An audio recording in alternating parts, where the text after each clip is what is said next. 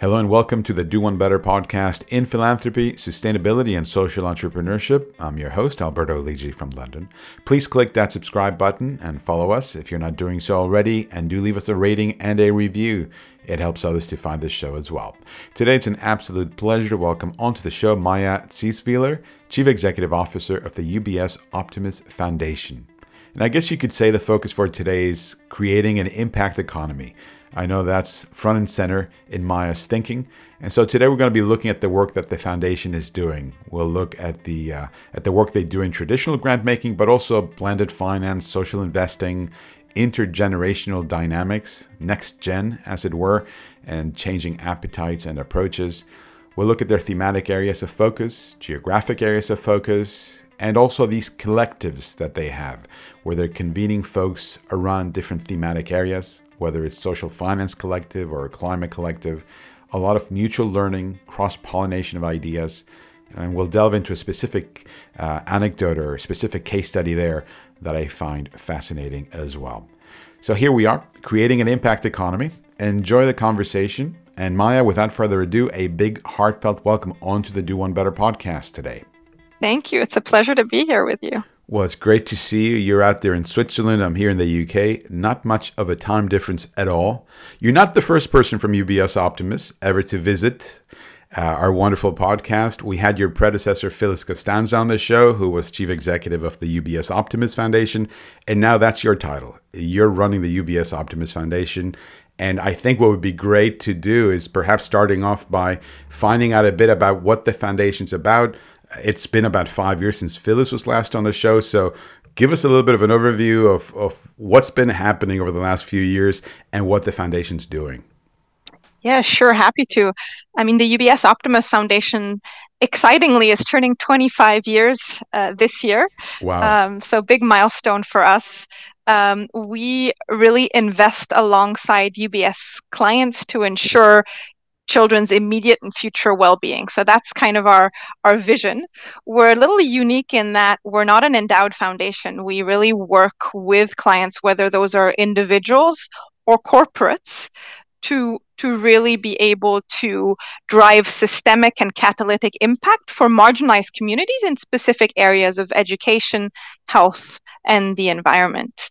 Um, we, I guess, since 2019, since Phyllis was your guest, we've quadrupled in size. So it's been quite an impressive growth journey, both in terms of the amounts of funds that we've been able to raise, um, you know, about uh, 300 million last year, but also in the in terms of the programs, the number of programs that we have under management, about 400 million now. So so quite a quite an impressive growth journey, and I think um, really excitingly kind of framed it around a a broader vision or an ambition to try and help build an impact economy. And what we mean by that is really an economy where environmental and social outcomes are built into, priced into uh, any business and investment decision. So that's kind of our overall framing. And under that, you know, we have a few key levers that we're we're, we're trying to pull, and, happy to talk more about those as well. Excellent. And so you touched on the- thematically, geographically. So we're we're fairly geographically agnostic. We do focus on marginalized communities, as I said. So have been looking at um, Eastern and Western Africa, kind of a hub in Southeast Asia. But ultimately, because we work very closely with clients, clients have different preferences and different geographies that they want to be active in and so we do adapt a little bit uh, to to that. But but certainly really looking at marginalized communities so mostly low and, uh, and middle income countries. Got you got you now i've been fortunate enough over the years to to be invited to some of your events and, and get to meet some of the folks who you you work with both on the donor side and also those who who are recipients of of, of the th- philanthropic generosity um, tell me a little bit about how you go about that uh, on the on the pipeline, as it were, for grantees and partners and and folks who you'd like to work with to support um, going forward. Yeah, so maybe that brings us a little bit to our kind of our approach or the key levers that we pull. We really decided that given that we're a foundation that's closely linked to the bank, how do we really tap into that unique um, advantage that we have in a way and and and really framed it around number one, blended finance. So, how can philanthropy play a key role in trying to crowd in also more commercial capital and then also making sure that there are quote unquote impact products that are uh, more mainstreamed um, within on the bank shelf. So that's been a key, really key focus for us, and really exciting to see how much that's evolved over the years. Where we started off really with individual small transactions, so small debt investments, equity investments, um, and then looked at how we can scale those by really creating structures where we can still leverage our philanthropic capital to be that catalytic first loss or catalytic push, but then also make sure that we have these larger uh, wrappers that allow us to get to scale and where we can basically crowd in more commercial capital. So, really exciting to see that we have a few blended finance products now on the mainstream UBS shelf, uh, whether that be in partnership with asset management or now also recently looking at one with our investment bank colleagues. So that's been, I think, a major journey that we've been on, and and one where it certainly hasn't been easy and I know I won't lie to you it, it's it's been it's been quite challenging to get people to think differently about these products that are really focusing on low middle income countries on the most marginalized communities but but really exciting to see that that's really coming to the forefront and seen also um, as a um, not only a, an opportunity for more impact but also as a business opportunity. So that's one key aspect that that I find really exciting. And in terms of you asked me about how do we how do we build those partnership how do we build that pipeline? Well we've built a team around it. So we have a team of thematic experts education, health, environment. And then we have a team of social investment experts. And I think it's the combination of the two that makes us really in a strong position to be able to really build the right type of pipeline and the right types of partnerships. And uh, well, that's fascinating stuff. And I remember doing a bit of research ahead of today's uh, uh, chat mm. and seeing the different ways that somebody who's on your website can get involved. And there was clearly one of those um, sort of let's call them impact investing opportunities as well. Saying you know if you want to find out a bit more about uh, combining a financial return with a social return, let us know. We can help you with that. Yeah, absolutely. And really, we're all about impact first. But if we can use our philanthropic capital that is able to take more risk, that is more patient, to attract, on the one hand, more commercial capital. In other cases, it might be more, um, you know, government funding, uh, because ultimately those are the two, if you want, routes to scale that we see to actually have more impact. We like to think of ourselves as trying to crowd in more money, um, but also better money, or for that money to be used more effectively to have to have impact. How well versed would you say your your traditional base is? In understanding impact investing uh, and how that might work and how that might differ from ESG or, or you know you have all of these different terminologies. So tell me a little bit about how you how you characterize your base and their understanding of impact investing, and then also that process of educating people and getting them up to speed on what what the latest and best practice and what that looks like.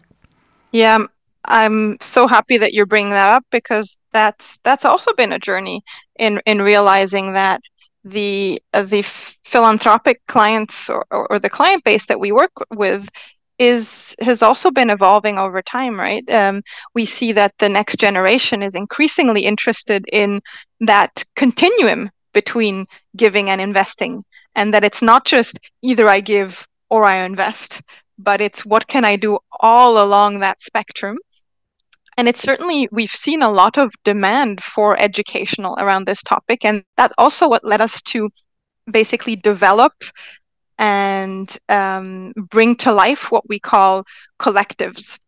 And in our collectives, what we do is we bring different types of philanthropists together around a certain topic and uh, that they care about um, so that they can pool their funding on the one hand, but can also go on that educational journey to learn more about that topic, learn from each other, and learn from experts. And one of those collectives that we set up was around this whole concept of social finance or social investments. so we brought this group of, of philanthropists on this journey with us around, well, thinking about what are some of these different instruments when do you deploy them how do you deploy them how can you have the most um, impact and giving them very live and tangible examples of such instruments that their money is going to. And then also what we do is bring them on a trip um, to and, and the last trip was to ghana actually where they were able to themselves go to the ground and see some of these social enterprises that they've that their money has gone towards. So that's on the on the donor side the collective side. And then on the on the impact side what we do is basically bring a number of organizations together all towards a a common in jargon you would say theory of change but it, basically together to solve the same problem together um, and all all trying to solve one piece of the puzzle and so I gave the example of the um, the Accelerate Collective, as we call it, around social investment. We have another one that's around climate, and and, and there we look at well, you know, the different pieces of the puzzle, whether that be policy, whether it be communities. Um, whether it be around financing, and each organization, whether it be a social enterprise, whether it be an NGO, whether it be a, a government entity, plays one role in together achieving that common um, impact uh, and, and solving the the problem that we set out to to try and, and solve together. Fascinating. And in this that social investment sort of collective, I imagine probably there was a, a range of of views, of understanding, of knowledge, and depth of knowledge about what what impact investing, social investing is all about. I'm wondering whether, by the nature of some of those folks who support you and who are your clients already, many of whom are accomplished entrepreneurs, uh, very well versed in, in finance themselves, whether there was a bit of an iterative process and perhaps they're gaining information from you, but some of the insights that those folks have who are coming into that collective may then help inform how you go forward as well in your product development and approach. You absolutely hit the nail on the head, and that's what's so exciting, right? It's that that mutual learning. We learn from them, they learn from each other as well as peers, and then we all collectively learn from from experts. And so in the social finance collective, we have people that are private equity experts but on the other hand, we also have some people that are lawyers or that are um, psychologists. So it is it is a very wide range of, of expertise, um, and and so it is it, it's really interesting to see how much we've we've learned from from each other.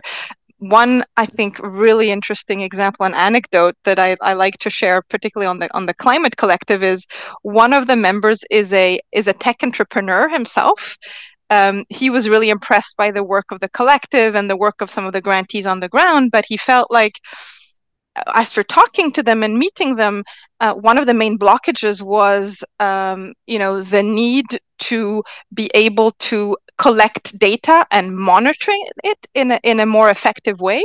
So then what he did, he's he actually went back and developed an app himself to be able to do that monitoring and be able to basically democratize data collection in the carbon space.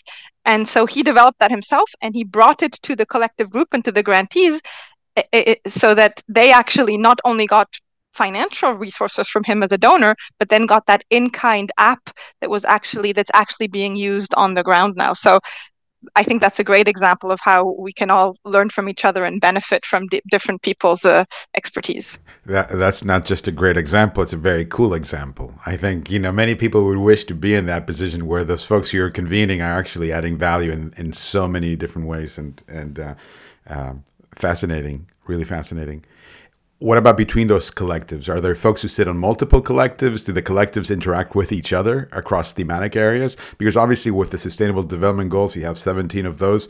Everything is intertwined, right? SDG 4 education, SDG 5 gender, nutrition, SDG 2.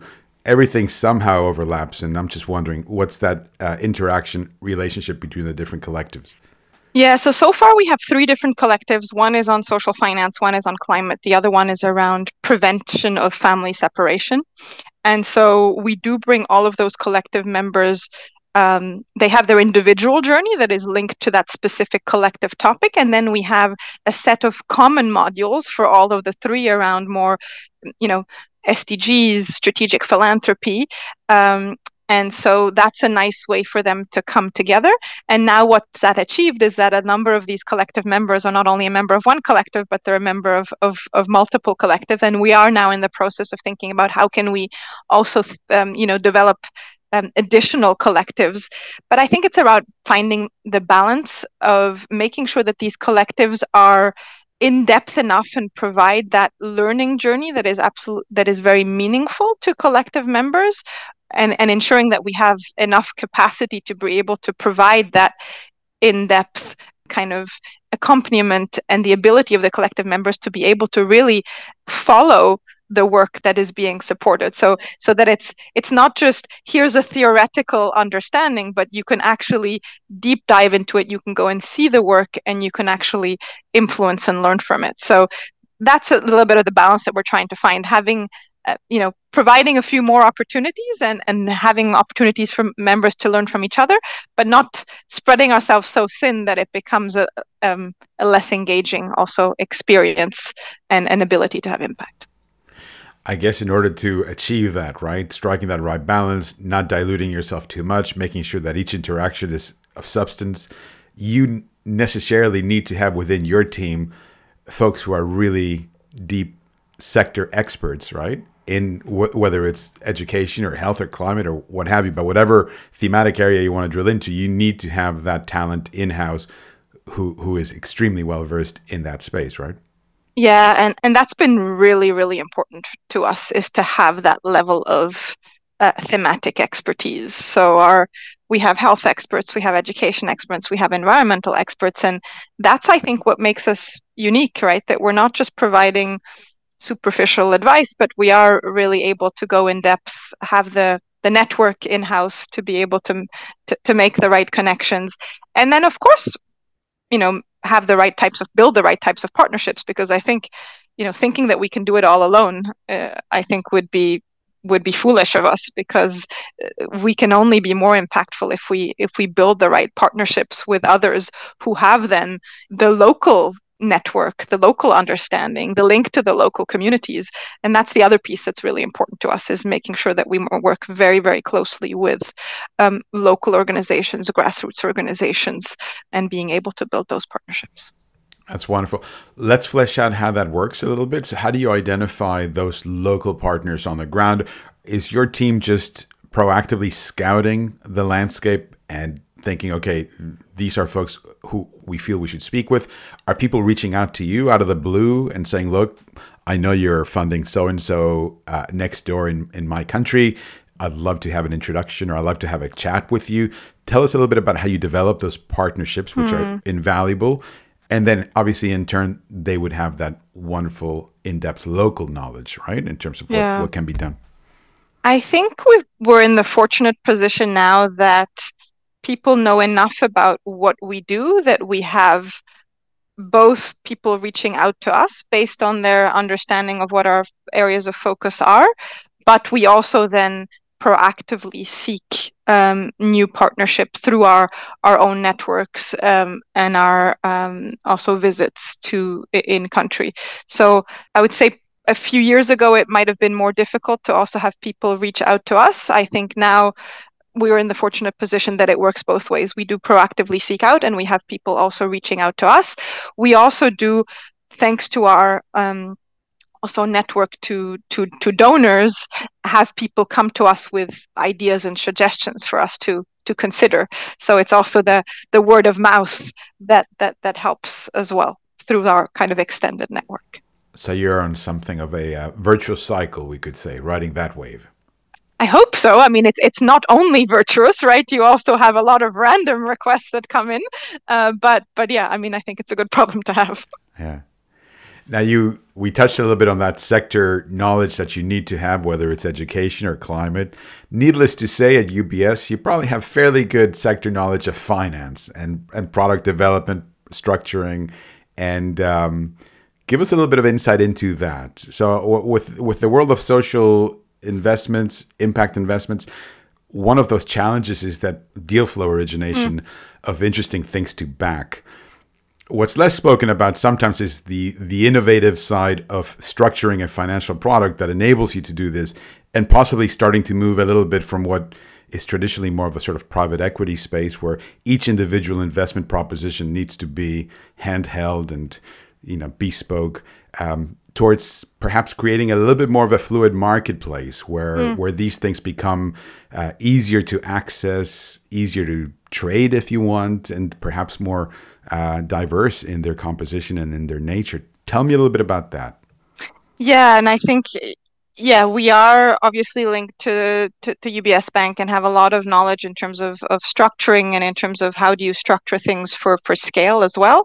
I think what's what's exciting and where we've seen a, a really a positive trend is the willingness to look at I call them less traditional structures for a bank around this whole concept of blended finance, where you're basically bringing different types of investors alongside each other, each with, with a different impact and return expectation, and therefore, you know, leveraging some of the the, the philanthropic or public funding to come in with as pri- who have a primary objective that deep impact low middle income countries really kind of very clearly linked to social and environmental outcomes on the one side to help de-risk and attract more commercial funding which ultimately will be looking more at market rate returns. And so the ability to put such structures on uh, you know on a on a large bank's platform is you know is it has been an, an, an evolution and one where um, I think UBS is still one of the first to have some of these products really on it on its shelf. I think um, maybe the other part of your question is is how do you start to create an an impact marketplace?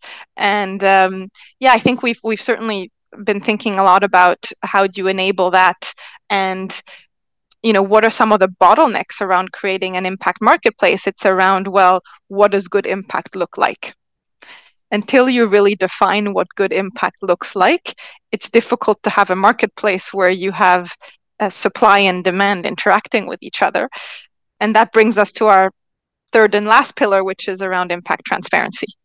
And so really one of our core objectives is to try and crack that nut, quote unquote, around impact transparency, uh, where basically, as long as we don't have a set of impact standards or an impact we're looking at an impact rating tool where people can really look at certain propositions and determine whether that is fits their impact profile it's going to be very difficult to create a marketplace. So we're really excited to thinking about an impact rating tool where basically we're looking at um, you know this education program to what extent is it reaching the most vulnerable? To what extent is it uh, is it based on good evidence? To what extent can it then be scaled and replicated? So thinking about three different dimensions and then coming up with a rating similar to a bond like rating where it would basically be a triple a or a triple b.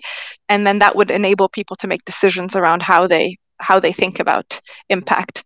Um, not trying to develop a proprietary tool, trying to get people along the journey with us. But it is the beginning of a journey, and we're we're, we're really um, looking forward to engaging with others um, on that because coming with yet another methodology. Uh, I think there are enough methodologies and things out there. Uh, I think it's about uh, hopefully making the making it less fragmented and, and, and getting a set of standards that people can get behind.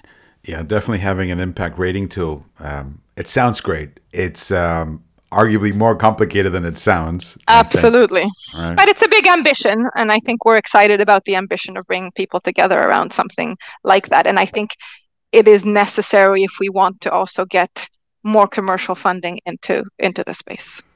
On that point, on that commercial funding, and just uh, you know the, this increasing emphasis or importance or prominence of of social investment, impact investing yep. within your world let's say, how much of a headache or how much of a refreshing aspect is it to gradually go beyond traditional grant making and now have such um, a developing constituent of yours that isn't about traditional grant making, but it's about making impact through different ways.